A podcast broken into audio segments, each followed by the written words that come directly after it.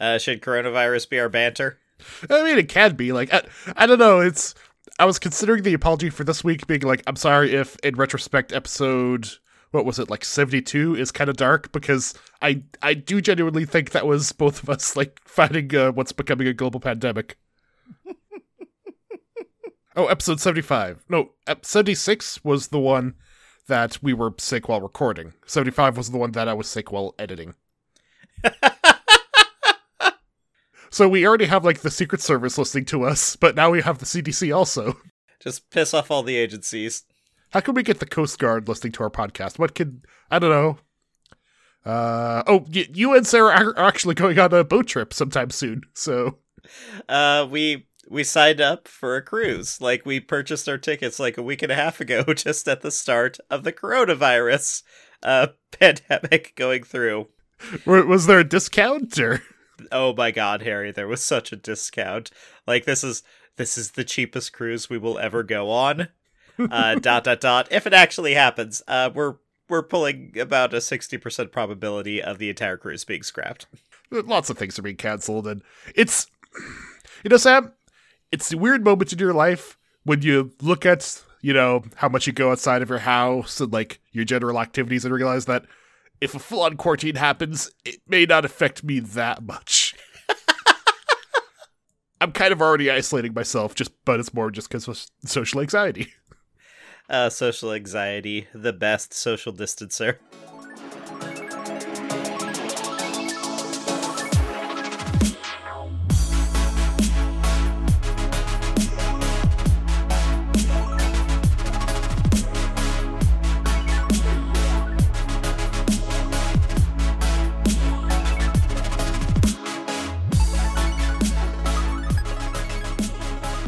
To Brokazatsu, Two Brothers' exploration of tokusatsu shows and related media. My name's Sam.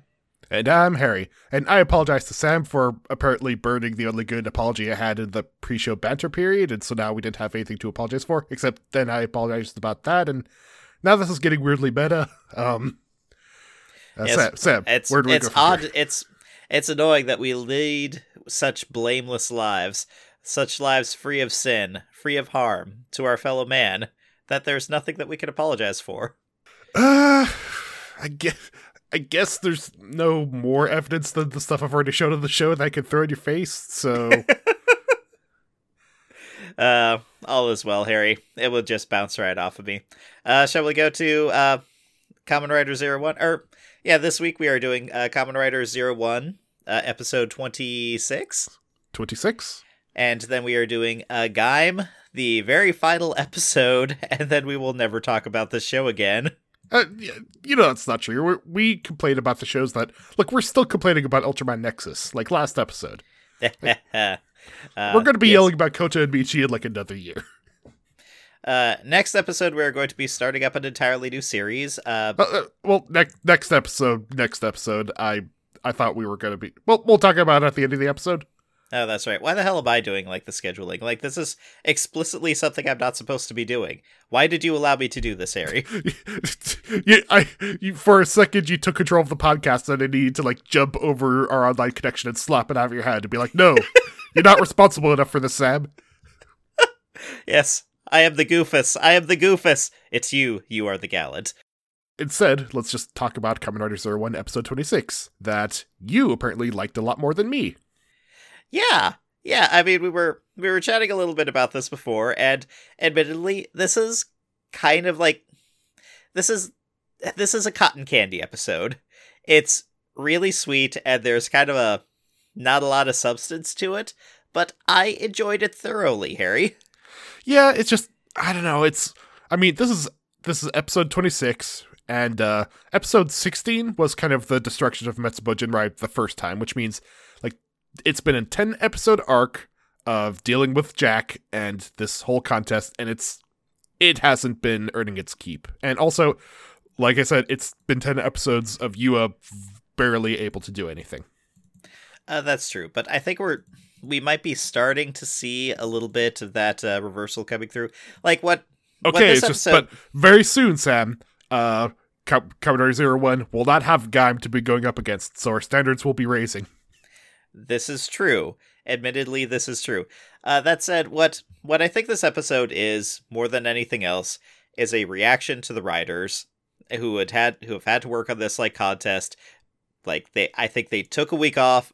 I think they had some coffee and they came back and they said, "Okay, some of this arc is not going great, guys. We need to reverse a little bit. We need to tweak some things, and we need to make this actually fun, compelling television again." And I think I think they largely succeeded. Okay, but is this the episode they created during that break? Because I, I don't know. If you say it's one of the contest arcs, it's the first episode of two, and it's about firefighting. If you have those three facts, I feel like you could just kind of imagine most of this episode. It's it's very rote, and there's not a lot of movement on the other plot lines. Oh yeah, it's hundred percent by the numbers, but you know what? It's fun, Harry. It's fun to watch. Like we, not every episode of Kamen Rider has to be new and spectacular. No, it's but it doesn't like build out the it, it doesn't move the plot forward, but it also doesn't build out the characters too much. Like it they're kind of doing the same thing. Like if this was the characters messing around in a weird situation, that'd be fine. But it's just no. It, well, as it starts, let, us just go through it. You know, we can we can do the full breakdown. But you know, at the start of it, it's uh, what turns out to be kind of a uh, promotion video by Zaya Enterprise showing that they've beginning their Zaya spec to firefighters. Yes, uh, there's footage that is very much straight out of Backdraft of firefighters being brave, going through buildings, rescuing people under rubble, and they're using their Zaya spec Google glasses to do so. Just uh, scanning, seeing that you know that this region is cool enough to be safe in, the roof is going to collapse, that that type of thing, and and we we pan out to see Aruto sitting in Jack's office, and it I, don't know, I feel like Aruto is being the the problem is we've seen Aruto get pissed off over and over that he is behind all of this. Like everything that's happened is fault, and he's being way too civil. Like I don't think Aruto should be willing to meet him in his office anymore. Like Jack should be seeking him out. That is a flaw. Like we have seen Aruto straight up lose his shit uh, in Jack's presence because Jack is responsible for all the deaths uh, in this show so far. It turns out. In Kamen Rider Double, you were annoyed that they weren't just going to, you know, they they knew who the museum was for a lot of the show, and then but and I I was more forgiving because I knew there was a thing of like he was subconsciously controlling him away from that. Unless they pull something like that, then Aruto is that he's I know he's a CEO, but he is he's just pulled some stuff. Uh, that said, that said, aside from Aruto being way too nice to Jack, uh, what I really love about this is Harry. This is an actual contest. Like this is an actual, real, legit, quantifiable contest between professionals, which we have not yet seen up to this point in the whole arc. It is, but there's lots of weird factors. Like it. So uh, Zaya's representative is going to be the the main guy from the commercial we just saw, whose name is Hamura, which is throwing me off because I just started watching Madoka with uh, my our sister Ellen, and that's the major character named Hamura in that. Uh, and uh, Izu scans her database and picks their representative, Ichi Ichikyu Nosuke. So just uh, Ichi is like one or first in Japanese, so it's like number one. Okay, number one firefighter. Yep they say Aruto says like he's burning for a fight, and Izu says burn behind him. But as they leave, Yua mentions, "Hey, I've received word from Ames that Jin of Metsubo Jinrai has resurfaced." To which uh, Jack responds, "Yes, that was within 100% of my expectations." And Yua catches that he just said 100%. Which for Jack kind of means like 10%. Yeah. Uh, so Jack instead turns to Yua and says, okay, we've we've won two rounds and lost one. When we win this, we'll effectively have control of Hiden. Parentheses. That's not really how it works, Jack. Like you're doing a stock thing, and you, it's only a PR thing if you win. Uh, but anyway, Yua's job is to just wait until the firefighter is showing any signs of singularity and just openly slap the belt on him. Yeah, I'm still not entirely sure why this is being allowed. Okay, when it happens, because it happens, like Jack is standing between the like the camera and the people watching, but there were like a bunch of firefighters off to the side watching, and like they don't have a moment of. I don't well, know, we'll we'll get to it. Well, I got a lot to say about that particular scene, uh, but yeah, after this they uh, they go and they start the contest. It turns out that it's at a test facility.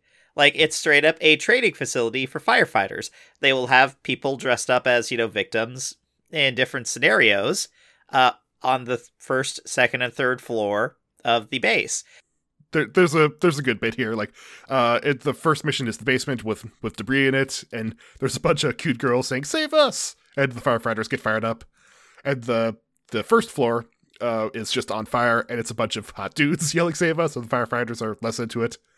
And then on the next floor up is the vice president, his Tony and Shesta, who are just sitting in smoke, saying, uh, "Why why are we always the wounded people?" uh, the VP, though, he's taking it very seriously. He is lying on the ground pretending to have a heart attack. Yeah, he, he got that experience being a corpse in the acting thing. uh, but it's great. And Harry, this is this is a legit, straight up contest. This is real. They needed to have this type of thing in like an earlier contest and maybe have the conceptual ones later.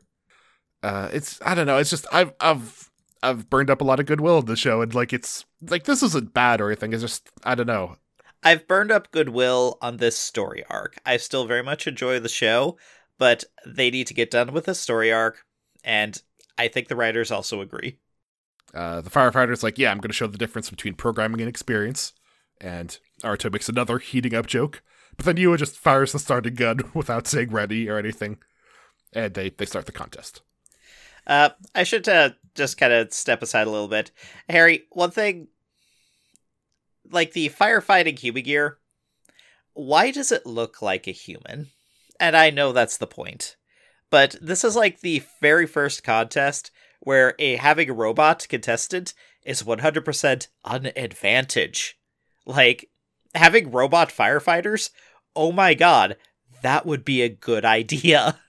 No, yeah, it, it, it would be great. But the thing is, they could have like four arms. They could have like big old claws to pick up debris. Like, why does it need to just look like a guy?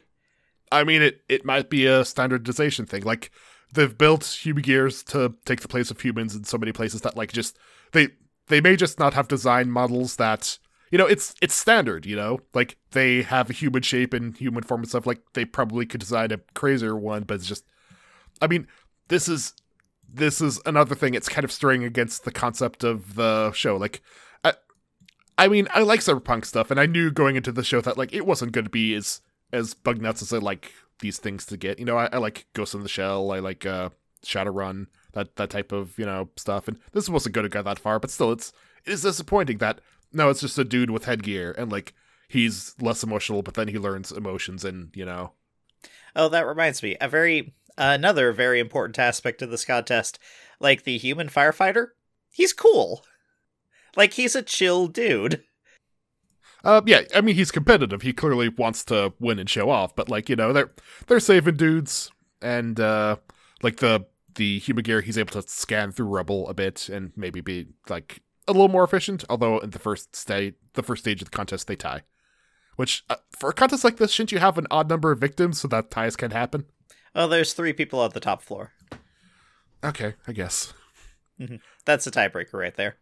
But then what if one of them would but what if one of them wins the second floor and then like I don't know. Like it's Harry, we all know exactly what's going to happen. Like the the human gear firefighter is going to uh, sacrifice himself to save everyone and therefore win the contest the next episode. We all know that that's going to happen. So just move on. Uh, yeah. So and yeah, we, let's move on. Yeah. To Jin uh, in the Metsubo Jinrai base, just seconds after it left the last episode. Yeah, it uh, turns she, out that Jin is not connected to the arc after all. Yeah, and he like he was walking towards Horobi menacingly with his gun, but in this episode, he just calmly unloads the gun and drops it, saying, "Yeah, uh, I." I, I have something more important to do. And hey, let, let me take that straight jacket off of you, Horobi. You look better without it. Which disagree, but you know, to each their own. Look, I, Jin's fashion sense of his suit is on point, so you know. Yep, they go up to the top of the dam, and Fuwa is there to confront them. Like Fuwa, Fuwa says, like, "Finally, you came up," and Jin turns to him and says, "Were you just waiting here the whole time?" and Fuwa just chews some gum and doesn't answer. So I think, yeah, he was just sitting there angrily with his gun. Uh, Fuwa asks like where their uh, other representative is, like the one who helped uh, break them out and is distributing the raid riders. Uh, to which Jin leans in close to his ear and whispers, "Hey, maybe my partner's closer than you think. Hint, hint, hint. It's you." Yeah, it's uh, look, it's it's becoming very clear.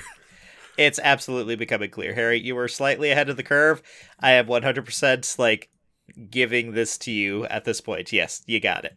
I mean, I'm slightly ahead of the curve. I guess that like episode 14 or so that he was going to be turned into a or brain rushed or something. So So yeah, they transform and they fight, and it's it's really not much of one. Like Jin is still very much in control of this entire fight, and uh, Fuwa is detransformed. Yep, he he just got his suit, so it's very powerful. Uh, he- he also has like a new transformation gadget, like a an a, like his his belt thing. It's not the not the standard Metsubo Jinrai one. It's instead like a specific sword thing he can use with fire attacks. Yes, and uh, they actually talk a little bit afterwards as Fuwa is on the ground, like covered in blood, and they're asking about uh, like why did he repair Horobi, and he kind of like shakes his head and he comes to a realization: wait, it wasn't Ames. Zaya repaired Horobi, which I guess was news to them as well. That's what Fuwa suspects. Because Jin is asking also like, "Hey, I want Horobi's key, like his his little poison key that he become can become the scorpion with." Uh, but anyway, uh, back at the fight, and I do think we skipped a little something, Harry, because uh, before they cut the scene, uh, Firebug from the Batman comics showed up and set the building on actual fire. I, I think its its actual design is a rocket panda. Uh, no, it, it's Firebug. Like it's it's one hundred percent Firebug from the Batman comics. Okay, yeah, but basically, what happened was they finished the first stage, so they moved to the second, where there were just the the dudes waiting around and not acting very well, and the then a wrestler shows up and says, "Hey, uh, Hugh, uh Hamura guy, yeah, you got to win this contest, and I'm gonna make sure of it." But all of the victims then suddenly stand up and say, "We've spotted it," you know, and it's clear these are Ames dudes. They were waiting for a raid riser to show up at the contest, and they were just like, they were hanging around so they could fight him. Which, sure. And hey, he sets a building on fire.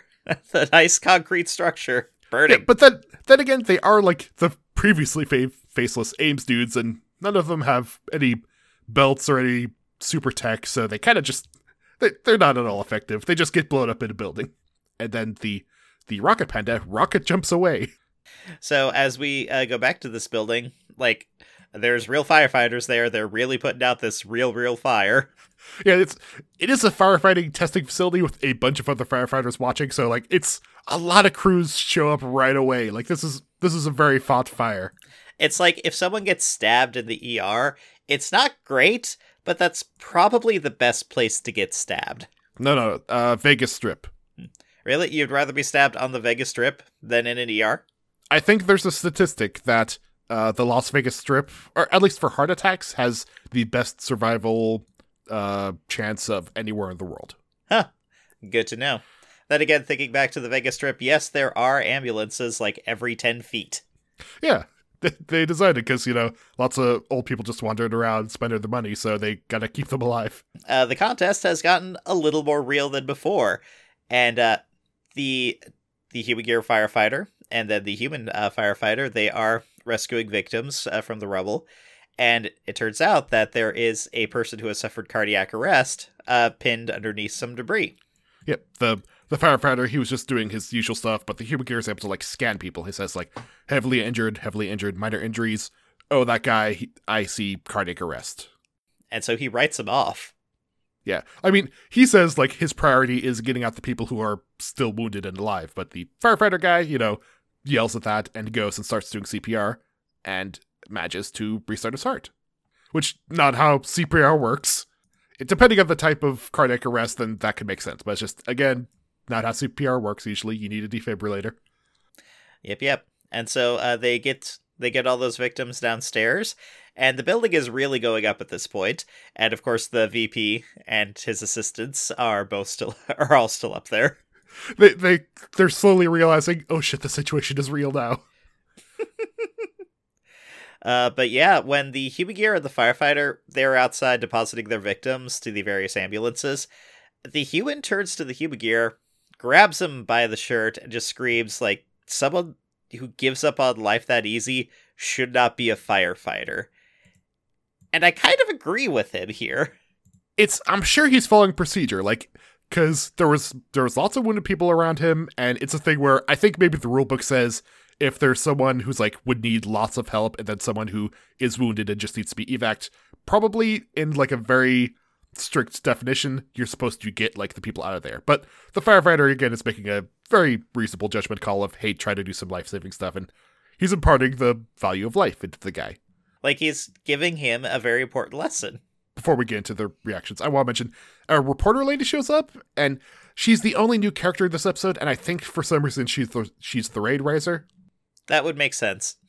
The, the main thing is that she shows up and says, "Hey, uh, she's a reporter, and I was supposed to be doing a feature at a bakery. I don't know. I got called over here, and oh, you know, there's people coming out. There's a fire. I, it's crazy." She's not a very good reporter. She's either a comedy person or she is the raid rider.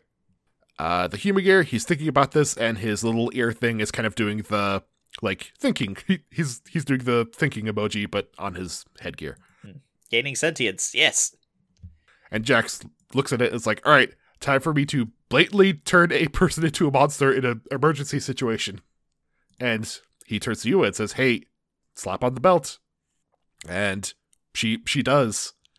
She looks real sad about it, though. Like I'm really looking forward to you as motivation here. I do like the theory that she's his daughter. That would make a lot of sense.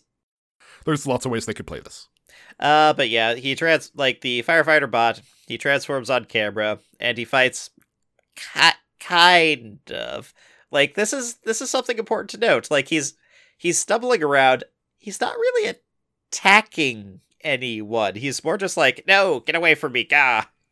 He he does attack Aruto a little bit, but at, at this point, I think the heroes have fought these kind of basic Magia so much that they're not too much of a threat. Uh, Jack really plays to the camera, says, "Oh, you know, uh, the the Humagear, he's going crazy." He's doing the PR move, which is you know what he's there to do. That's the entire point of this contest. That's such a specific moment. Like, and again, this is playing into he knew there would be a camera there, so I think this is like his news crew. That's why he hired the raid riser lady. I mean, I get what he's doing. It's just they haven't been showing him doing the footwork of making this believable. It's not, but it doesn't need to be Harry. Like that's I- the I don't know. the big lie. He's like smirking and stuff when he's doing it though. Like it's not a great deception. It doesn't need to be. It just needs to be a smokescreen. It's just straining a bit. And But yeah, there's a fight. Like uh, Aruto defends uh defends the raid rider from Jack, and he uh, de-transforms him. Like he purifies him with the sword, does the move, and at this point, post fight, uh, Aruto he has to give some tough love to the firefighter. He yells at him a little bit to you know get his head in the game. yeah, you didn't understand what it meant to save lives. Then again, neither did I. You know, Captain Hamura taught us both a valuable lesson. And yeah, hey, let, let's learn about this, and it's something we can think about. But then they get interrupted because that vice president is still the top floor, and the fire is kind of kicked up. And so now the two firefighters must team up to do an entry from the outside, which is highly risky. And that's the next episode, Harry. It's Backdraft. Two partners that don't get along. Can they save the VP? Short answer, yes. I mean, you mentioned it, but I do think the the next episode preview does kind of spoiler exactly what's about to happen. I didn't even watch the preview. That's one of the rules for this show. You shouldn't, but it's just I guess it's I guess I'm kind of doing it because I'm the gallant. I don't know. Uh, but yeah, I mean, it was. Was this a nothing episode? Yeah, kind of. But it was fun. It was fun. It was breezy, and it it wasn't exactly moving along the plot or having a lot of stakes. But that's fine. Like they're just moving this along and having fun, enjoyable, funny episodes until the end of this particular arc. No, look, some of my favorite episodes and shows are ones that don't move the plot forward, but like this one, it wasn't like a fun diversion either. It was it was just a route. We're doing another one of these contests. The Humagear, you can see the the fight and like the conflict. It's the lesson he's gonna learn. It's you know what's gonna happen, and they're not off to the side doing like with Match. You know, there were fun characters in that, and they were doing wacky stuff. But in this one, they're just doing the contest, and it's uh, it's I just didn't like it. I didn't hate it, you know. I, I watched it and you know I had a slight grin, but it's just it's a lot nothing for me. You know, let's go to something that's a enough nothing for everybody in the world. So, yeah, the final episode of Gaim.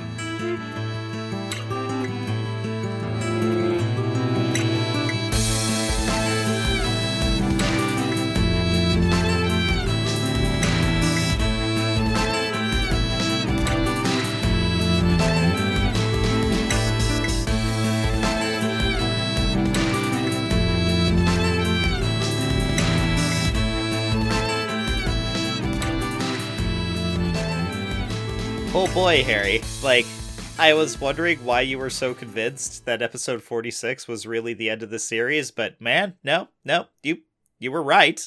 You were 100% right. This is not written by Gen Urobuchi. This is written by the guy who wrote the boring movie that I made you skip. The the movie that was that seemed like it could have been interesting because it's like a soccer battle in another dimension, but he made that the most boring version of that possible with the most forgettable villain. And for some reason, he decided to like bring back that villain. It all right at the start of it, they have a flashback to, I guess it's a flashback to a moment when Kota and Michi were still friends.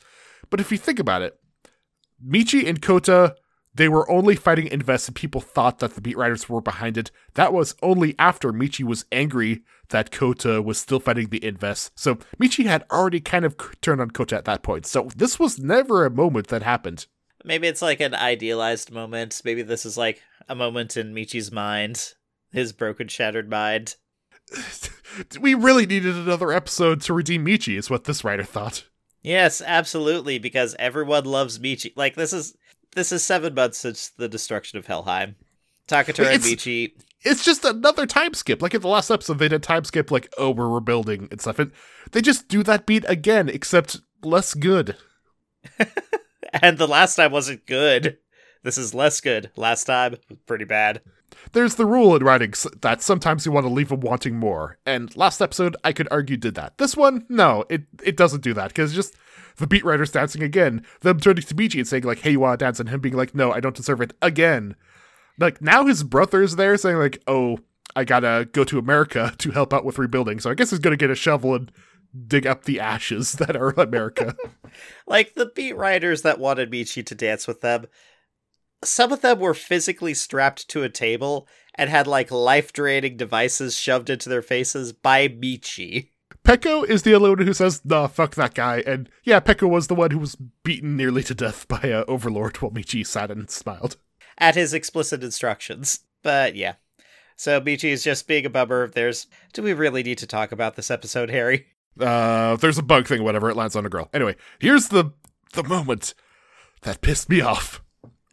so it's Takatora sitting at Charmant. He's sitting outside having cake with Kota's terrible sister Akira. That last episode, or maybe like two episodes ago, I was like, oh, maybe she realized what she did wrong. Now here, Takatora says to her, "I never really understood Mitsuzane. I couldn't help him."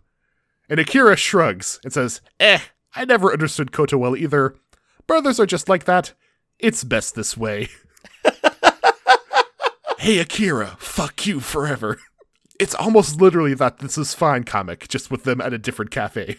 You know what's also kind of annoying about the scene is this is Takatora bringing a girl to Bravo's place. It Bravo's all right. I guess Akira never realized it happened, but remember the last time Akira went to Charmant, she was like there as part of a hostage situation because like that's right, she was almost assassinated the last time she was here by by Acorn, who is now the guy. Like, all right, this is almost a growth thing for Acorn because now he's made the new pastry thing that they really like. They give it their compliments, and there should have been a moment when he there should have been a moment where he turned to and said, hey, sorry about the whole hostage thing. And she could look at him and be like, what? I didn't, like, because she didn't realize that was happening. no, but that would be acknowledging some of the past, Terry, where they just wanted to have a nice, clean bow on everything. Anyway, locusts show up and attack him. Like, there's just a bunch of locusts. Acorn is the true hero of this episode, but no. He should be, but he's not allowed. This this is a fast forward of game that they establish a character who should be the hero, but he's not allowed to be. Nope, but they gotta focus on Michi. So the flies, they form into a monster that Takatora thinks is an Inves. I don't know. It, he's kind of one.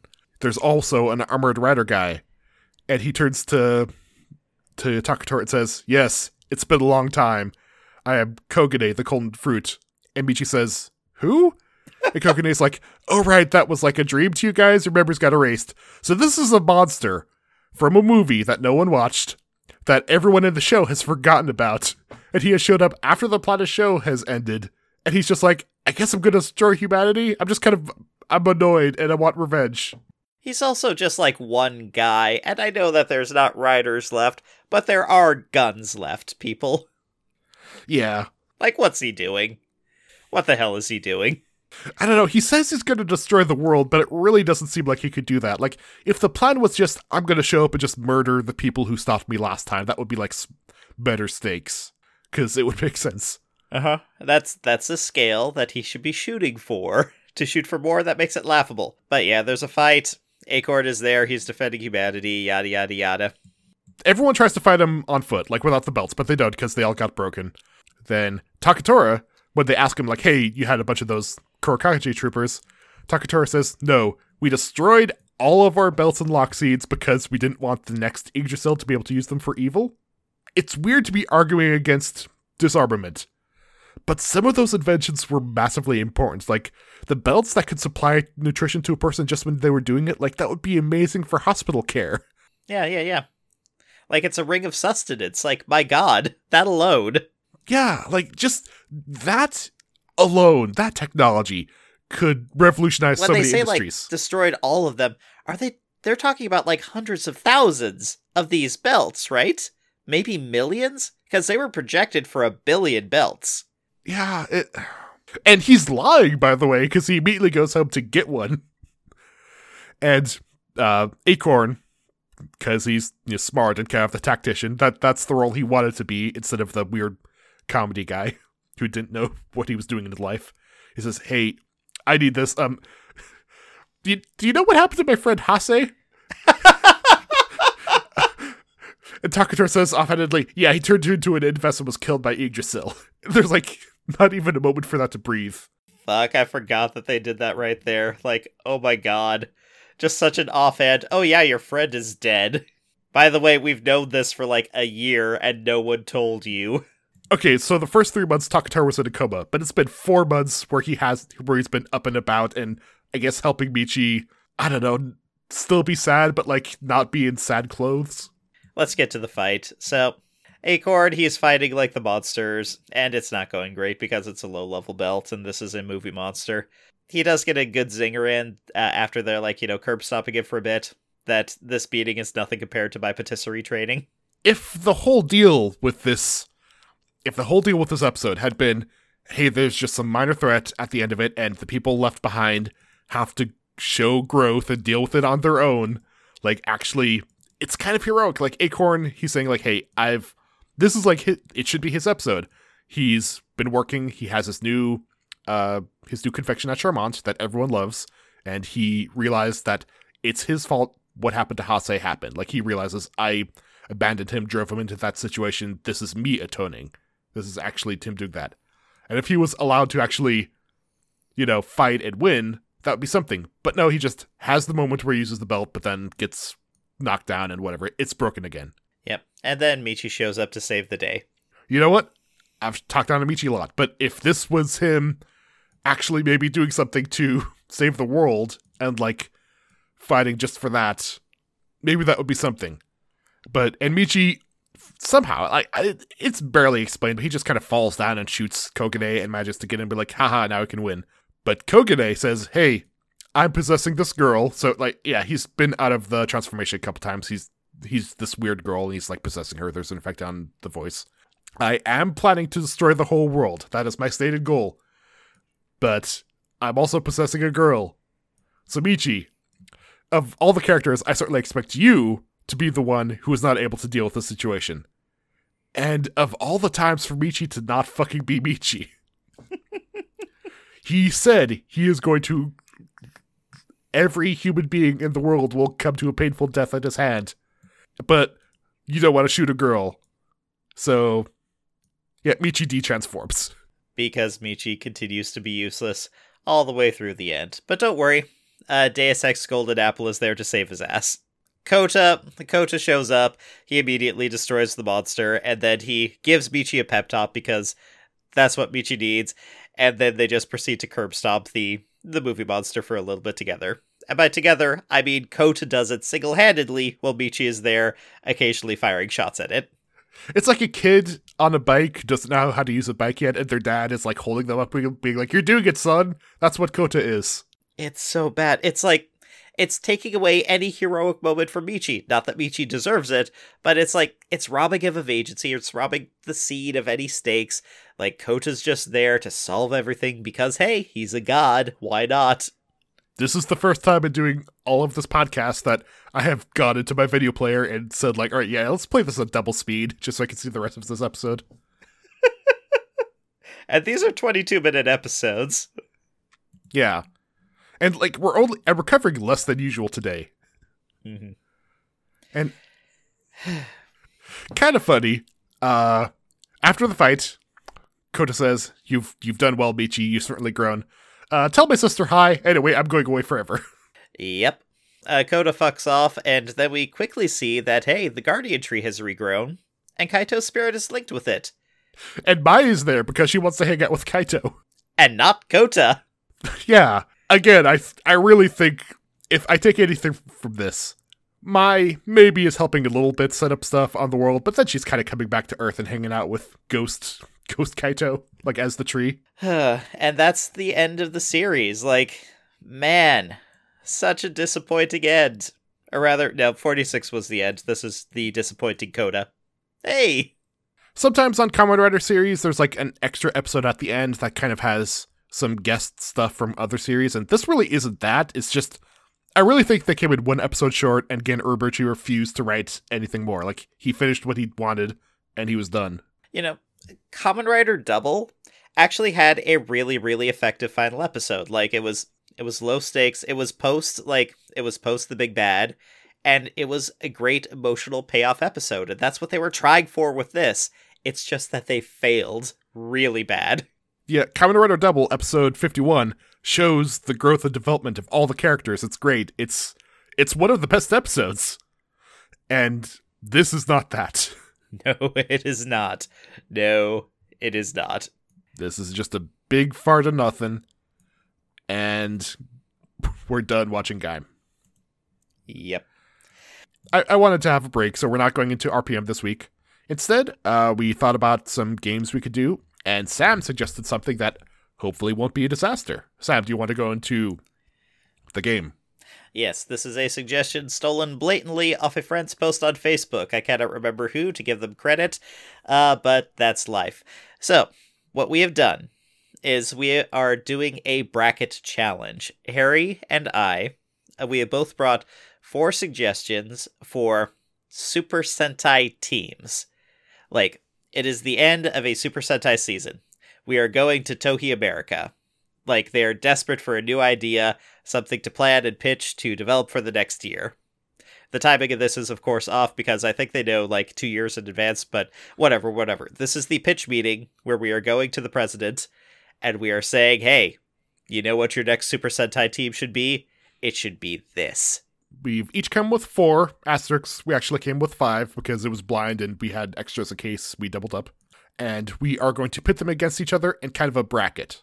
Like our first, my first place versus Sam's fourth place, and then moving on. And then I guess we'll just keep going until it's not fun anymore, or we finish it, or we finish all the fights. Yep, yep. So, Harry, shall we start with uh, your number one and my number four? Yes, because I don't want to start with my number four. So my number one Sentai theme that I've thought about and actually was like, oh, this could be cool. So I like kind of sciency stuff and maybe some education, and so this is kind of a physics themed Sentai. Okay. And each and each of the members of the like all of the Sentai members are based on one of the states of matter. Interesting. So solid, uh, liquid, gas, and plasma. Well, the the core three are uh, red is air, blue is liquid, and yellow is solid. So it's one of those series that starts with three and then two more get added. And the two more get added are pink, which is plasma, and black, which is Bose Einstein condensate. Okay. And I take it the villains that they were up against would be uh, antimatter or something to that effect. I was I was thinking maybe like the four fundamental forces, and then then kind of tying them into the four horsemen. Uh, you're you're putting me on the spot a little here because like I'm not sure if, if fucking famine is weak nuclear force or something, but like I I'm the type of nerd who would love thinking that's the fact and justifying like why war is electromagnetism or something. I'm not sure. You know what, Harry? A very strong contender. My number four going up against that, uh, to be a little bit topical, I think that it would be fun to have a Super Sentai team of pandemic fighters. We're talking about like uh, field mech, uh, field medics. We're talking about people setting up hospitals, people uh, running logistics in towns. Like these are heroes that are airdropped into uh, into villages, into cities to fight diseases, and of course, those diseases are manifested as monsters to menace the populace. Interesting. Kind of kind of an Ex-Aid thing going. And I say that because I know you don't know anything about Ex-Aid. Uh, despite having watched the first 10 episodes, yes, I can concur. Uh, but yeah, just a focus on health, focus on uh, public awareness, and focus on like punching diseases in the face because that is really, really good to watch. That's the problem here. I'm gonna argue that your your contest is a bad one because in as we're learning, like, uh, great great job, Sam. First of all, you've made this very grim in light of certain situations. um, in disease situations, what you should really be doing is kind of avoiding social gatherings. So a team based show in a pandemic situation is ac- it's actually kind of bad. Like, and you shouldn't be punching people because that's like, is there going to be points of the fights where they then have to clean their hands a lot? No, no, no, no, no, Harry. Like clearly, their Super Sentai suits are like uh, evac or uh, whatever. It's you know they're environmentally sealed. All right, then your show is already canceled because five stunt people died in like the, the, the backflips of the first one. Do you know how hot those things get? Yes, Like they can Yes, they I cannot will. fight in those. Yeah, you, you've you've lost, Sam. fine. Yes, it would be it would be nice to watch the uh, the forces or the the states of matter uh, fighting. I could see a lot of really fun moves there. And hey, you know what? That was your number one versus my number four. I'm co- I'm okay with my number four losing to your number one. Yeah, don't don't worry, my teams are getting worse pretty soon. Yeah, especially because Harry, you know what my number three is? That's going up against your number two. It's a Super Sentai team based entirely around adorable kittens. Mm, interesting. These are adorable teens carrying around adorable kittens. All their adventures revolve around adorable kittens. You know what, Harry? You know what, Harry? The the ranger that is introduced halfway through the series is an adorable kitten with a belt on it. Fucking top that. All right, I feel like this is kind of showing that you're not as much of an anime fan because you said they're carrying kittens, but like you could. I mean, I think there actually are shows and stuff where it's just they're cat girls. but anyway, all right. So my number two. This is also educational, but in a different way. And all right, kittens they're popular on the internet, but like that's kind of a you watch a kitten video and then you're done. You know, you they're like little bursts. No, Eric, you watch a kitten video and then you watch another 10 goddamn kitten videos. No, no, no, Sam. What's something on the internet that people binge watch all the time? Like people talk about, like really viral videos, very popular. I'm talking about cooking. Hmm. Sam, I have a Sentai team based on flavors. Red is umami, yellow is sour, green is bitter, blue is salt, white is sweet.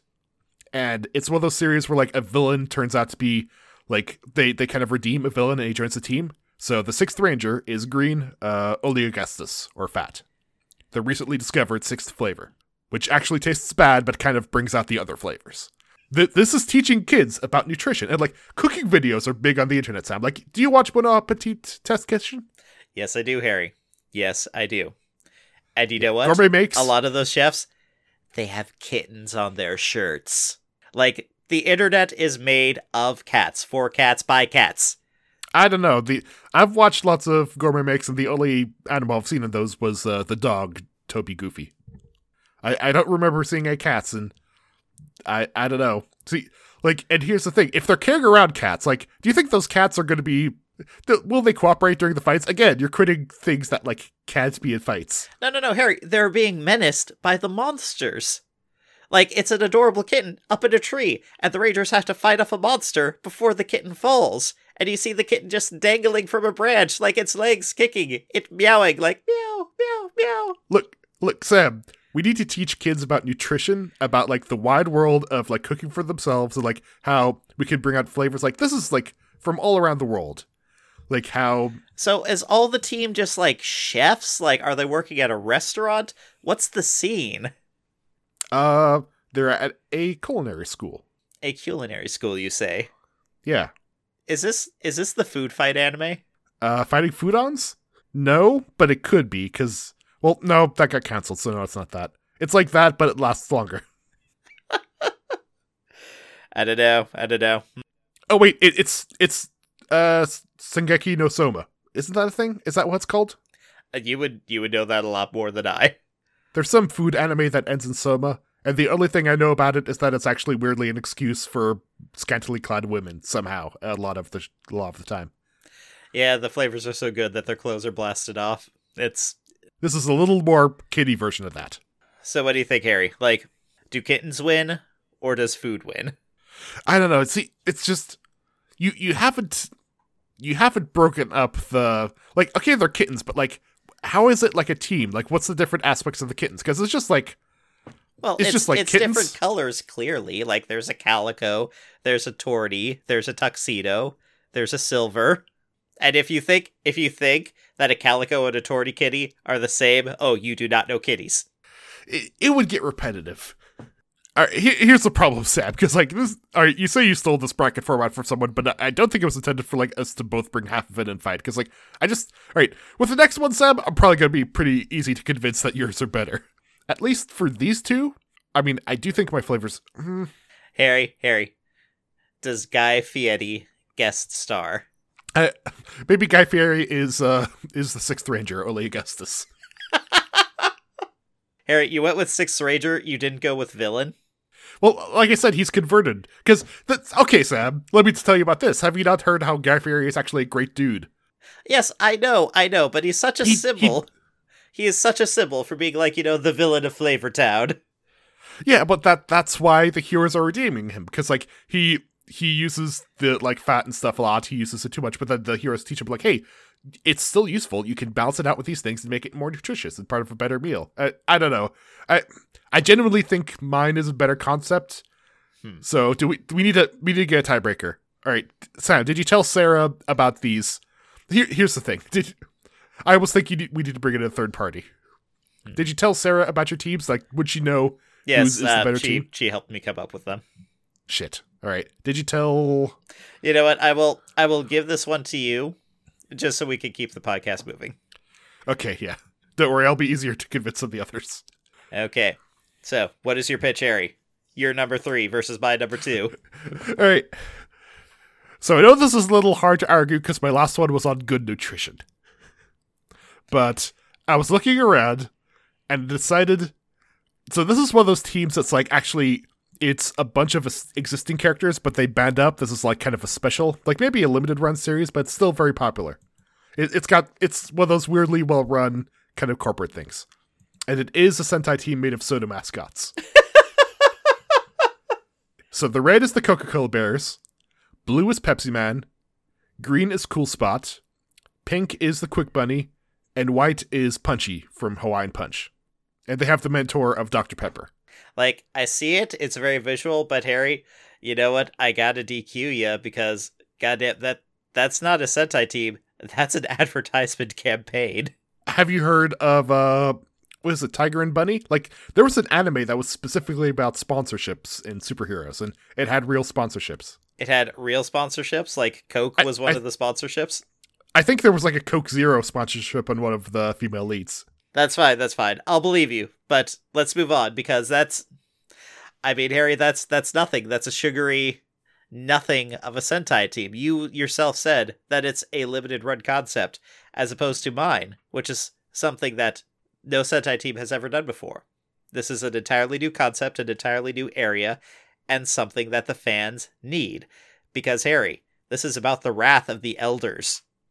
This is a group of five senior citizens bringing their worldly experience and becoming Power Rangers. Wandering around town, like just giving lessons to the youngins, spreading their wisdom, and enjoying one last ride, Harry. One last ride into the sun. Think of all the experience. Think of all the stories. Think of all the drama. The flashbacks, Harry. My god, the flashbacks. I wasn't expecting to for you to come up with anything so bad that I would argue against you winning. But are you creating a children's show, Sam? Yes, based around I am, a group Harry. of old people wandering in and, and like just lecturing children. Is that your actual argument, Sam? Not lecturing, teaching, instructing, protecting, developing. Like, these are wandering, wandering old souls that would come into people's lives and leave them better for having the encounters before they moved on to the next town. How could you rank this higher than kittens? old people higher than kittens? I believe that old people are higher than kittens, Harry. Do you want to just do you want to just bring in kittens? Like just have kittens with this round? Well, but if kittens win this round, then it would be an exact repeat of kittens versus Flavortown. Oh yeah, shit. Ah, so we gotta decide this. Harry, like you brought in a fucking like limited run commercial series. That Okay, that but- does not trump the wisdom of the elders Okay, fine. and the wrath it'll- of the elders. The time wisdom- of the elders. You know what? It'll get past the first round, but I'll tell you this Sam, it's not getting past the second. And so the finals, like my number one, Harry, you are going big on education. You are going big on theme, big on concept, and I have one here for you. Because this Super Sentai team, it is based on philosophical concepts. Children's shows, Sam.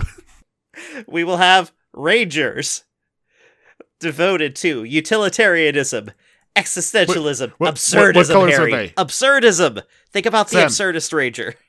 Did you assign the colors though? Because No, I did not. I did not plan that far ahead. But Harry, Sam, I I sat there. I had sat there for a while and tried to figure out, you know, what color Bose Einstein condensate is. Are you telling me you did like tell you did figure out whether or not uh, utilitarianism was was green? well, let's say utilitarianism is green, uh, existentialism is blue, uh, absurdism.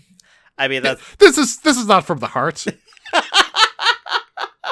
let me tell you something from the heart, Sam. And let, let me let me remind you, children's show. So I was thinking about so like at, for a while in deciding these teams, I kind of went down the rabbit hole of like, all right, what are things that just comes in groups of five or like groups of six that I could like divide up. Uh, hockey team was what I considered. Um, the White Ranger was the goalie. Um, but uh, no, like then I thought of sports, but it's really hard finding a sport that's three on three. Except I thought of one that's not just a sport; it's an e-sport. So I have a Ranger team for that the children are going to fucking love because it's based around esports, and they're each based around esports that are like different player counts. So number one red is Street Fighter one v one. Black is the only kind of stretch because like there are two v two professional matches, so I went with those. StarCraft. I actually forgot to mention the name in the original edit. Yeah. Green is Apex Legends, three on three.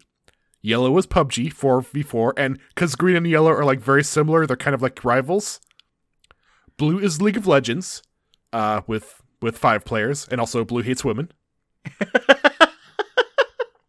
and the sixth Ranger, uh, the White Ranger, is Overwatch.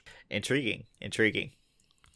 But not as intriguing as philosophical concepts. Harry, Harry, like, I want, I want you to Sam. imagine, like, two Okay, rangers, like, no, I want you to imagine. I want you to imagine, Sam. Let, us think. A, a child is looking at. I don't know. They're looking at uh, some ads for the shows that they have to watch. It, it's it's Sunday morning. They're they've woken up and they have a choice. They look and see. All right. Do I want to see the side of utilitarianism fight fight an evil Immanuel Kant like from the Negaverse, fuck or- yeah, you do. or do I want to see uh, a guy use the power of Ryu and an, and another lady use the power of Symmetra to fight uh, Mario and uh, Kirby? Because here's the secret, Sam: the villains in this one are Smash Brothers. Because Smash Brothers is not actually a fighting game. That is strong. I will say, Harry, yours is strong. Okay, if there's an argument against, no way that I'll ever be able to license this. like it'll be difficult. Like if you thought getting the the Coke Bears as the Red Ranger was hard, fucking getting like uh, yeah, getting Apex Legends and PUBG on the same team. Like I, honestly, I I like this theme. I almost want to DQ myself because it'll be so hard to get. Yeah, also, I mean, like, halfway through. Like, Harry, this is like TV production. Like, the video games that you're naming right now, like, they would fall out of favor, like, halfway through the season, and then a new one would come up. And then you would either have to license that and bring it in, or you would just have to be, like, you know, riding a dead horse for an entire season. Whereas with mine, you would get to see an absurdist and a nihilist have a philosophical contest on the Okay, you know battlefield while they're stabbing each other. I I hope you understand, Sam. Your your fighters going into round two are old people in philosophy for our children's show battle. Yes. So yes, yeah, Harry. Yes. let's do philosophy versus cool science, like uh Bill Nye. Basically, it's the states of matter, like all kinds of crazy experiments and stuff. That that's the next battle, right? Basically. Uh, yeah, that's kind of our number ones versus each other, isn't it? I think yours is a little bit more visually compelling. Yeah. Yeah. Exactly. I think mine is more mentally stimulating. I think that there would be more interesting conversations, uh, but the visual on yours is probably a little bit stronger. Okay. Yeah. And the next one, Sam, is old people versus food. Well, old people like food. Old people eat a lot of food, Harry. Don't, old people don't have as much taste. Like they would just like the the Green Ranger, the bitter one. That's all they would do. In retrospect, perhaps I should have assigned colors to people. I think I would have had stronger arguments then. Yes, if you if you divided up the old people to like, oh, the the green one is the cool uncle, and the blue one is like the The blue one has like a really old car that he keeps maintaining. the, the sixth ranger buys a beer and tells you not to tell anyone. See, Harry, doesn't that sound great? No, not as good as food. Uh, you know what? Fine. Like, do you want to just go to the final round, like physics versus old people? I mean, that's kind of reality when you think about it. Oh, that got me. The the problem is, I I do think my states of matter one is like, it's actually a good idea. Yeah, yeah, unfortunately it is. Like I I see the transformations, I see like the attacks, I see the special moves, and you know what? That's just damn good television right there. Although I would argue that like the flavors one is also a really good idea. Like I I genuinely think you could do a good show based on that. So like like all games we do in this show, Sam, uh it kind of petered out towards the end and we decided eh Harry wins because he prepared more. Next time. Next time shall be different. Uh but next episode will also be different because we are we, we're gonna take a break off because you know we, we've been doing straight game for a while so we are going to try something else which as of right now i mean uh future ghost harry may chime in to say plans have changed but i think right now the idea was that we're going to be watching some anime and maybe doing either commentary tracks or reaction videos. Uh possibly some uh, My Hero Academia because our friends keep talking about it and there's a fucking movie in the theaters for it right now and I have no idea what it is. yeah sam sam is on the internet so little that he has no he knows nothing about my hero academia. I, I think that's probably a strong one. Like i was considering dr stone because that's kind of good and current and also oh uh, yeah dr stone is actually a good example of like kind of a like a kaito character done as a villain but actually done well as a villain.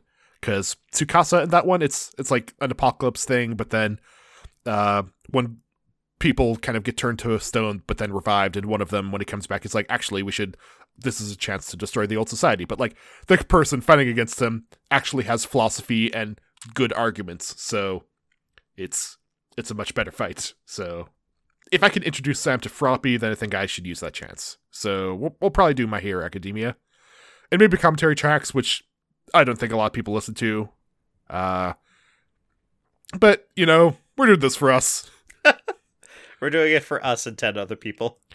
Yeah, I mean, I don't know. Maybe I'll maybe I'll edit together a thing and like because there's a small enough number of fans. Maybe I could just you can uh like message me and I'll send you actually edited together versions of our commentary on top of it. We'll figure it out, but we'll probably do something like that, and we'll do it next week.